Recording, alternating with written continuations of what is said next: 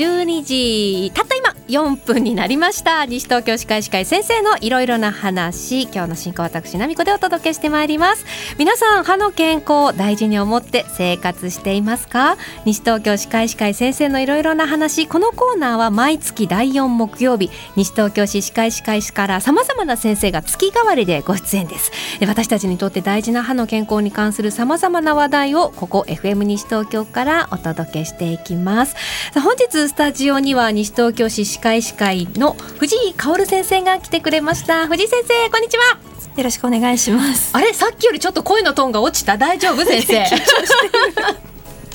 まだまださっきねこう打ち合わせの時にやった楽しい可愛らしい雰囲気のままで大丈夫なのでそのまま行きましょう、はい、改めましてぜひ自己紹介から。お願いできますか、はい、えー、こんにちは。西東京市歯科医師会の藤井香です先生はあの先生がやってらっしゃる藤井香歯科医院は、はい、の法屋のあたりですか、はい、そうですね。法屋敷線沿いで、はい、えーと、こっちから行くとくら寿司よりちょっと手前の左手、うん、昔パリミキだった、えー、大きな白い建物になっています。なるほど結構大きな看板でそうですね上に大きく「は」って書いてあるんで「は」って書いてある それは間違い遠くから見え見えるような感じにそうなんですねちょっと大きく「は」って書いたのはこう何か思い入れがあって完全に目立つようになんですけど それ目立ちますよね。そうですね。あの、はって書いてある病院だよねっていう。そういう感じです。かもしれないですね。注意してみると、うん、あの電車に乗ってるところからも見えます。あ、なんですか？電車からあ見えた。とか思って。自分でこう 確認取ったりする。その路線に乗る方はねここちょっとぜひ見える瞬間をチェックしてみていただきたいね、ね、あれが藤井先生のあ病院でねって言ってね。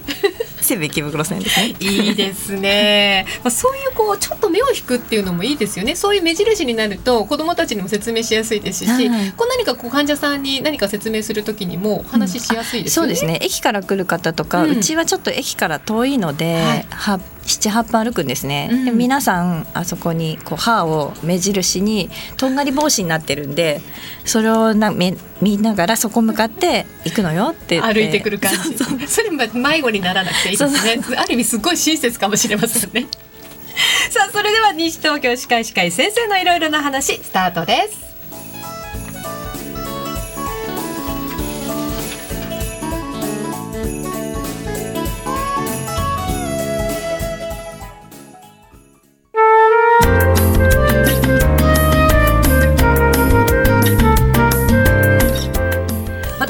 います。西東京歯科医師会先生のいろいろな話。まずはね藤井先生に自己紹介をしていただきましたが先生は「は」っていうのがあるのがすごく分かりやすい病院をお持ちでいらっしゃるんですがあの前回、はい。10月10日に行われました子育てフェスタの話を、はい、歯科医師会代表でねあのしていただいたんですが、はい、先生も行かれたんですか？はい。そうですね。午前中参加させていただきました盛り上がってました？すごい盛り上がってて、うん、1,000人近く以上かな、うん、えーと、来場者数あったようですね。そうなんですね。すごい盛り上がってました。当日運動会とかもあったので、ええ、な結構人が少ないんじゃないかって言われてたんですけど、うんうん、思った以上にいらっしゃっててびっくりしました。楽しみにしてた方も多いのかもしれないですね。で、ね、なんかあのドクターからのクイズに挑戦っていうこうステージでは先生がクイズを出されたということなんです、はい、これどんな形でクイズやったんですか？なんかもともと患者あ患者さんじゃない参加する方のアンケートを取っていて、うん、でそこからまあ疑問に思われているようなことを抽出して、うん、あの会の方がクイズの問題は考えてくださってたんですけれど、まあ、でもクイズ形式でステージでやると子どもたちもこう遊びの中で正しい知識を覚えられるっていうのでねいいですよね。そね。えー、そして先生その後あのお気軽相談という講談にもずっといらっしゃったということなんですが、はい、こちらも結構ひっきりなしにいらっしゃったと聞いたんですそうですね。ブースで私たちは待機してそこにまあ来る方の歯科相談をするような感じなんですけど、うん、やっぱり普段先生になかなか聞けなかったり、うん、歯医者さんも結構行くと忙しくって声がかけづらくて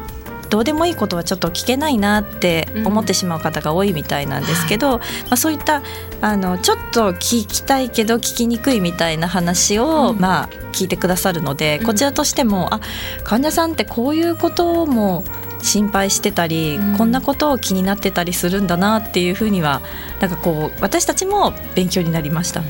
印象に残ってるびっくり質問って何かありました今回は特にそんなのは飛び出なかった。びっくり質問ってほどではないんですね。でも、あのやっぱり指しゃぶりをするお子さんがやっぱりいてなかなかこううん癖が直せないとか、あと、うん。へえそういう質問も来るんですか？指しゃぶりの質問、やっぱり指しゃぶりをするとこう前に歯をこう押し当てて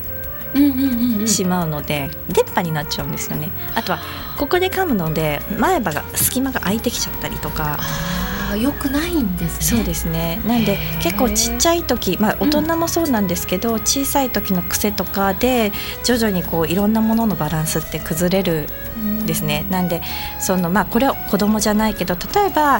足を組んだりすると体が歪むとか言うじゃないですか。それ分かりやすいよく言われますよねそういうのと一緒で、普段何気なくやってることが体のあらあらゆることに影響してくるので、例えば肘を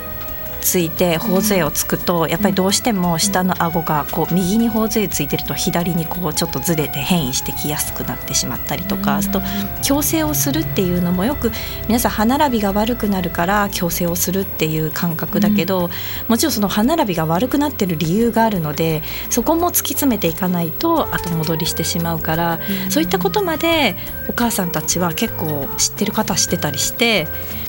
今情報いっぱいありますそうなんですよね。だから逆にインターネットとかで見ちゃってすごい心配になっちゃって、ううんちはこんな感じなんだけどどうしたらいいですかみたいな方もいらっしゃるから、あんまり変になんか情報型でなんか悩み込むぐらいだったらきちんと正しいこう道しるべをこう示してくれる歯医者さんにきちんと相談した方がどんなことでもいいのかなと。いろんな人がいろんなことをいろんな形で意見を言ってるのでもうこの人って信頼した人の意見を信じるって思って言ってしまうのも一つ大切な基準になるかもしれないですよね。ね。いろんな人の意見を聞くことはもちろん大切なんですけど、基準になる先生とか、うん。基準になるものを一つあった上でっていうのがないと、確かに本当に不安になっちゃいますよね、まあそういうこともこういう機会だったらっていうことで相談に来られる方も多かったんですね。そうですね。なんでうやっぱり私たちもこう常に自分のところに来てくれてる患者さんにしか接せないところを新たにやはりそういう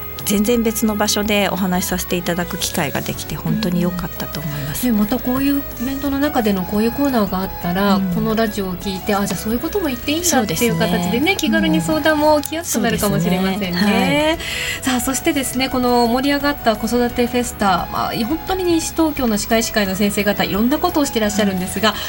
11月来月11月13日にもまたこう式典というのが行われるんですね。こちらはどういった式典になっえってと、るんですか？こちらは75228020、えー表彰式典というもので、えーまあ、この7522ってちょっと聞いたことがないかもしれないんですが、8020っていうのは結構周知されて80歳でそうですね。20本ですね。そうですね。はい。80歳で20本の歯を守っていきましょう。75歳の場合は20 22本。これだけ守れた方に、えー西東京市から表彰状をお渡しするという、えー会になってます。この会表彰するだけじゃなくて催し物等もあるので、あの行ってあのご年配の方が楽しんでいただけるようなイベントになっているので。じゃあぜひねあのはい表彰式だけというふうに思わずに、まあ、はいイベントの一つとして、はいぜひたくさんの皆様にご来場いただきたいですね。結構高価な景品も出るので高価な景品も出るらしいですよ。今さ重ねて言っときました。まあでもそういうことがもともとの目的として言ってもいいですよね。うんそれをきっかけに新しい知識だったりとか、ご縁がつながるっていうことにもなりますそうよね。ですねはい、わかりました。75歳で22本、80歳で20本、まあ、こちらの式でね、イベントということですね。たくさんの皆様にお越しいただきたいと思いますが、まあ、これだけ歯を残すということは、やっぱり先生がとっても大事にしてらっしゃる予防歯科ということにもつながってくる面はありますか？はい。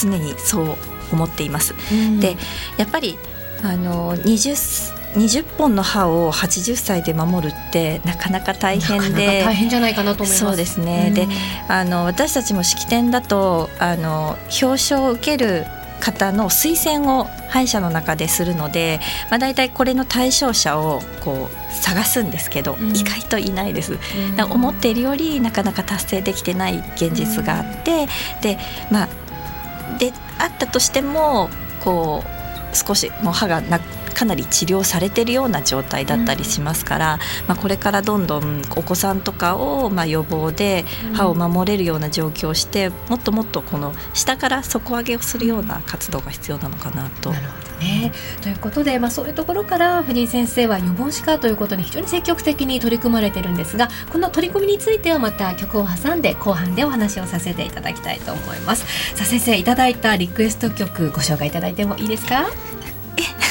はいじゃあ私の方でご紹介したいと思います、えー、アリアナ・グランデのナンバーをリクエストしていただきました「Into You」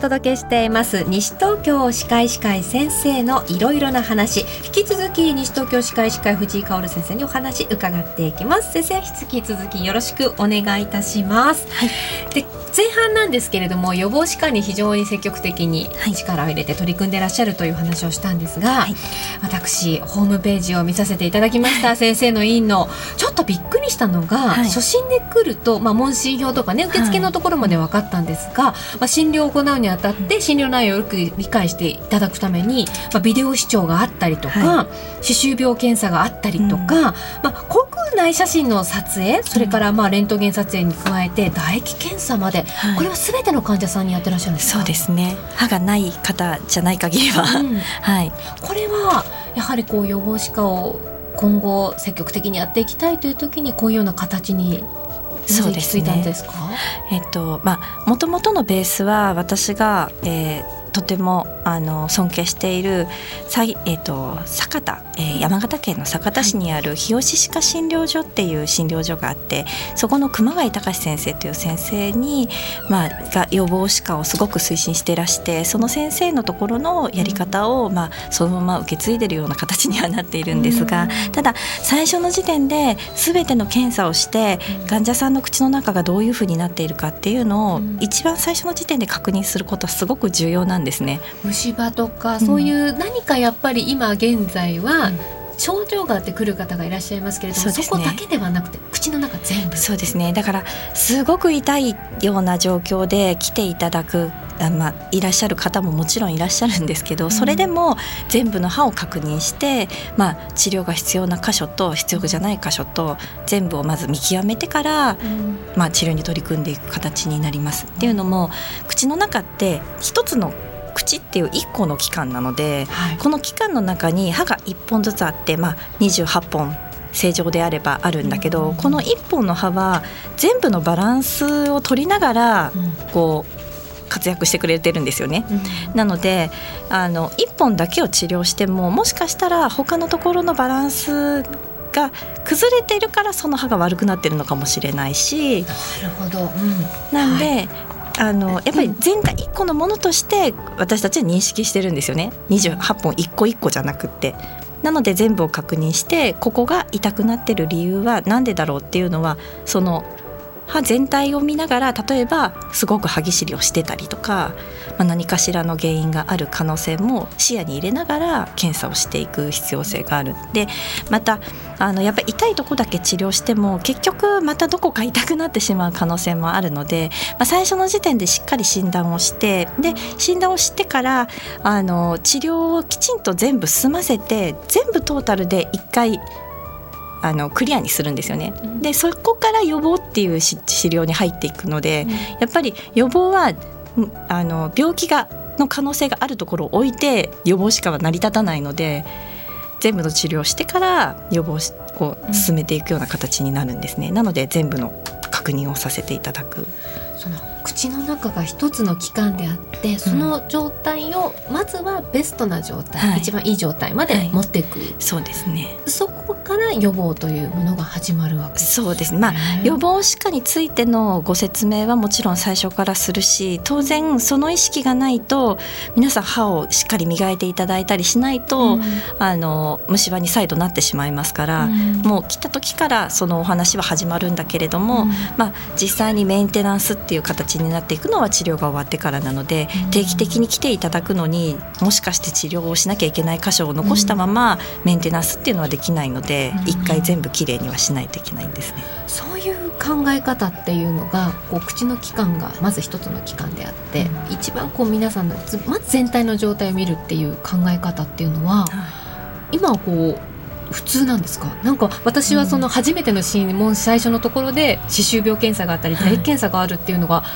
うん。あのスタンダードなのかどうなのかちょっとどうでしょうか、うん。歯科医師会の世界では。歯医者さんってたくさんあるのでありますね。皆さんそれぞれうん。その特色を生かして皆さんがやりたいことをやってらっしゃると思うので、やっぱりあの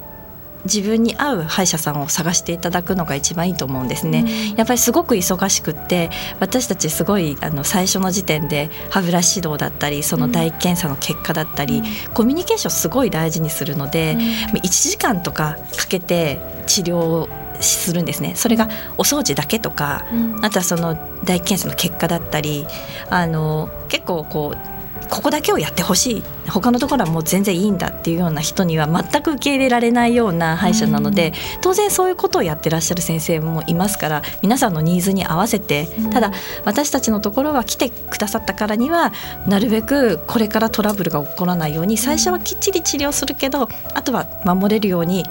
お互い頑張っていきましょうっていうようなコンセプトなので、そこを、まあ、なるべく歯を残したい。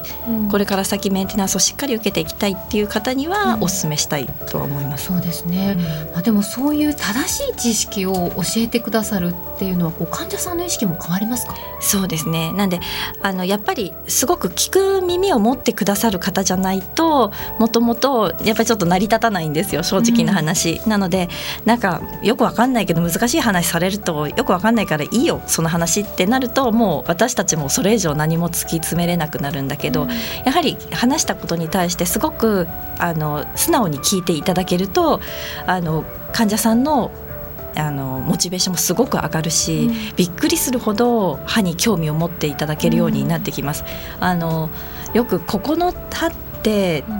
あのどういういつ治療したか分かりますか？とかって言った時に、ほとんどの患者さんって分からないんですよね。うんすいませんわかりますそうです そんなもんなんはい。それぐらいあの治療に関して患者さんたちは皆さん人任せなんですよね。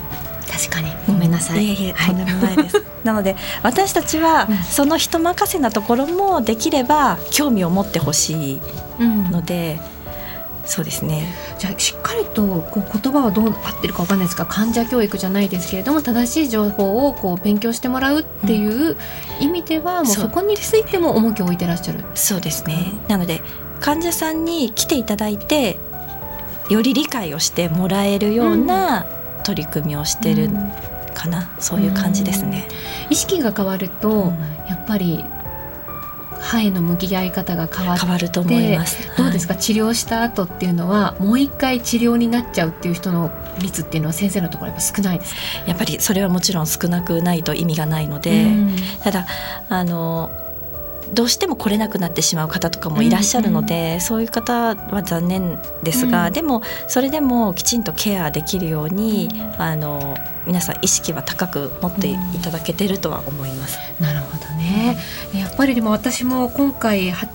先生の考え方口の中がまず一つの器官であってそこの全体を一番いい状態今の現在の状況を知った上でその人の一番いい状態まで持っていく、うん。そこから始まる予防歯科っていうことまでずっと今後の付き合いが始まるっていうような話っていうのはねあの共感できる方はぜひもう、うん。やっぱ治療ってね痛かったり怖かったりしますからそうなんですもうしたくないなって思いはありますけど、もうそれを叶えてくれるのが藤井先生の治療の仕方かな、考え方かなと思いますので、まあ、共感できる方そういうふうにやってほしいという方はぜひはい一度藤井先生のところにはお話を聞きに行ってみていただきたいと思います。ということでもう本当にいろんな話をまだまだ実は聞きたいところもあるんですが、そろそろお時間となってしまいました、えーぜひリスナーの皆さんに向けて一言をいただいてもよろしいですか？先生よろしくお願いいたします。えっと、歯は本当に重要なものなので、えーあまりこう最近歯医者さんに行ってないなと思われる方も何もなくても、まあ、年に1回最低でも1回は顔を出して、チェックを受けていただけたらなと思います。はいありがとうございます。